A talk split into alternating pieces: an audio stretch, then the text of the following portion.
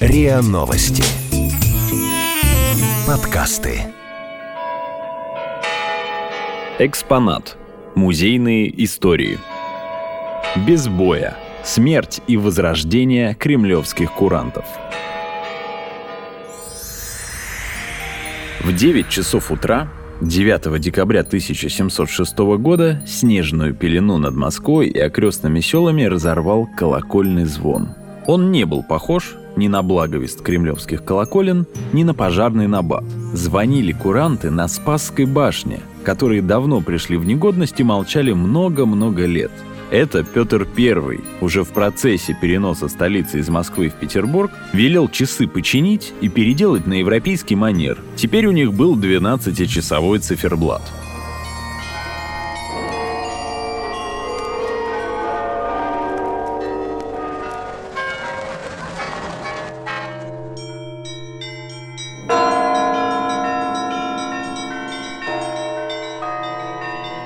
Первое упоминание башенных часов в Кремле относится к летописям времен княжеской Руси. Их установил на княжеском подворье в 1404 году сербский монах Лазарь по приказу великого князя Василия I. Технически это были не часы, ведь там не было ни стрелок, ни циферблата. Если верить летописям, это был, по сути, огромный медленный метроном – Сей же частник наречется часомерие. На всякий же час ударяет молотом в колокол, размеряя и рассчитая часы, ночные и дневный. Не бо человек ударяша, но человека видно, самозвонно и самодвижно. Да и Спасская башня раньше была не Спасской, а Фроловской, и выглядела она по-другому. Невысокая, с плоским верхом, белокаменная, как и весь Кремль в те времена. Через ров к Фроловским воротам вел мост – на мосту продавали лубочные картинки, квас и пряники, выступали гусляры и скоморохи, просили подаяния калеки и нищие. Так восточный въезд в Кремль выглядел до конца XVI века.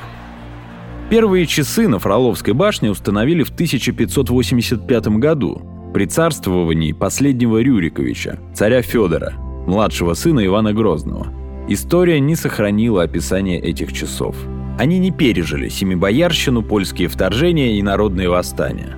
В начале 17 века часы продали на металлолом в Ярославль по 80 копеек за пуд, 5 копеек за килограмм. В 1613 году на русский престол взошел царь Михаил Федорович, первый из рода Романовых. Смутное время на Руси закончилось, наступила царская эпоха, а новому времени нужен новый символ – по велению царя над Фроловскими воротами было решено установить новые башенные часы с колокольным боем. Для этого Михаил Федорович приказал выписать мастера из-за рубежа. В 1621 году в Москву приехал аглицкий земли часовой мастер, шотландский архитектор и инженер Кристофер Гэллоуэй. Современники и летописцы на Руси запомнят его как Христофора Головея. Прибыл он по поручению английского короля Якова I который в эти времена активно налаживал торговые и дипломатические отношения с Россией. Мастеру было поручено сделать в Кремле-городе над Фроловскими воротами башенные часы. За работу ему полагалось баснословное жалование. Часовщики на кремлевской службе в те времена получали в год 4 рубля и 2 гривны, а также 4 аршина сукна на кафтан. Головей же получал от царя в 15 раз больше – 60 рублей в год, до кормовых в день по 20 копеек, да раз в неделю воз дров. С 1621 года началась перестройка Фроловской башни. Помня о многочисленных московских пожарах, Головей приказал снести старую деревянную надстройку. Вместо нее англичанин возвел привычную нам многоярусную крышу с высоким остроконечным шатром, увенчанным двуглавым орлом, тонкими шпилями и колоннами. В сочетании с традиционно русскими куполами и округлыми барельефами они дали начало новому архитектурному жанру, который позднее назовут русской готикой. Под новыми сводами Фроловской башни Головей установил новые часы.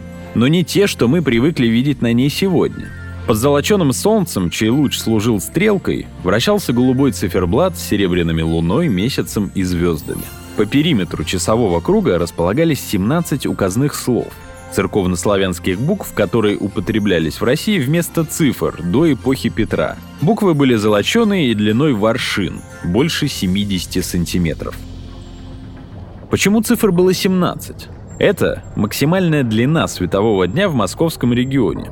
Первый час нового дня куранты отбивали с наступлением рассвета, а сразу после заката они били первый час ночи. Часовщикам приходилось вручную два раза в день поворачивать циферблат на первый час. Английский лекарь, который в то время служил при царе, писал своему другу в Лондон.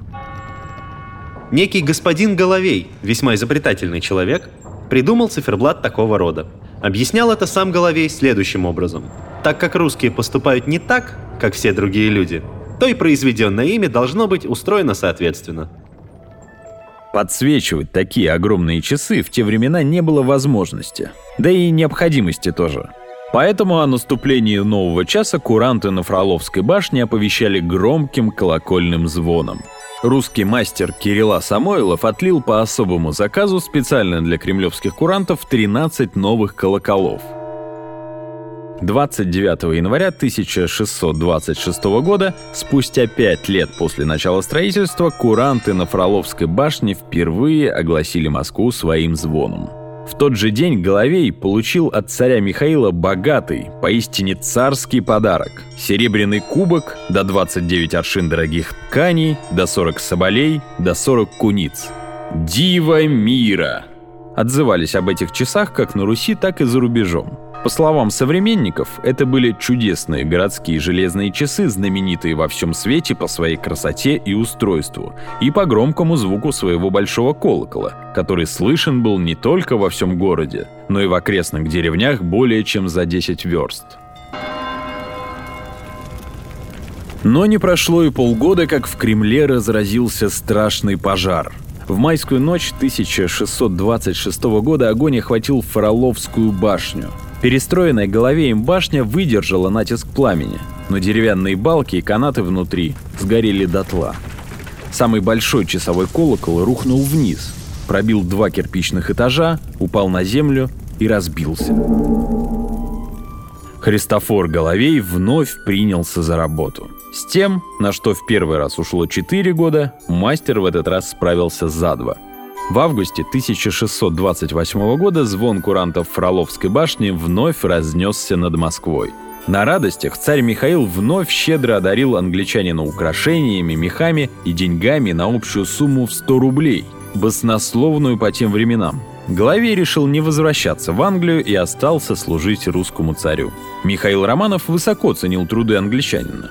В 1640 году Головей получал годового жалования уже целых 75 рублей – за время службы мастер сконструировал насос в южной башне Кремля на берегу Москвы-реки, после чего башню нарекли водовзводной.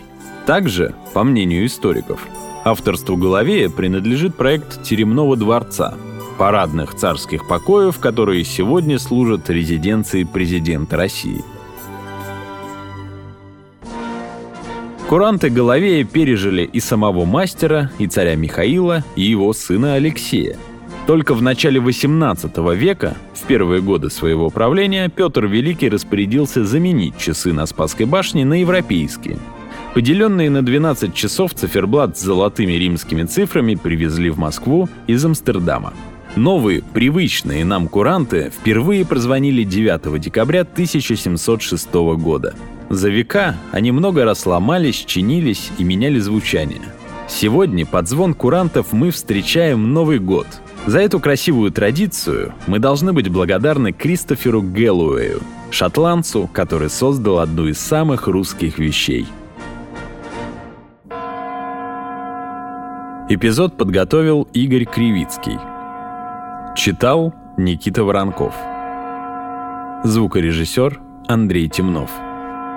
Подписывайтесь на подкаст на сайте ria.ru в приложениях Apple Podcasts и CastBox – комментируйте и делитесь с друзьями.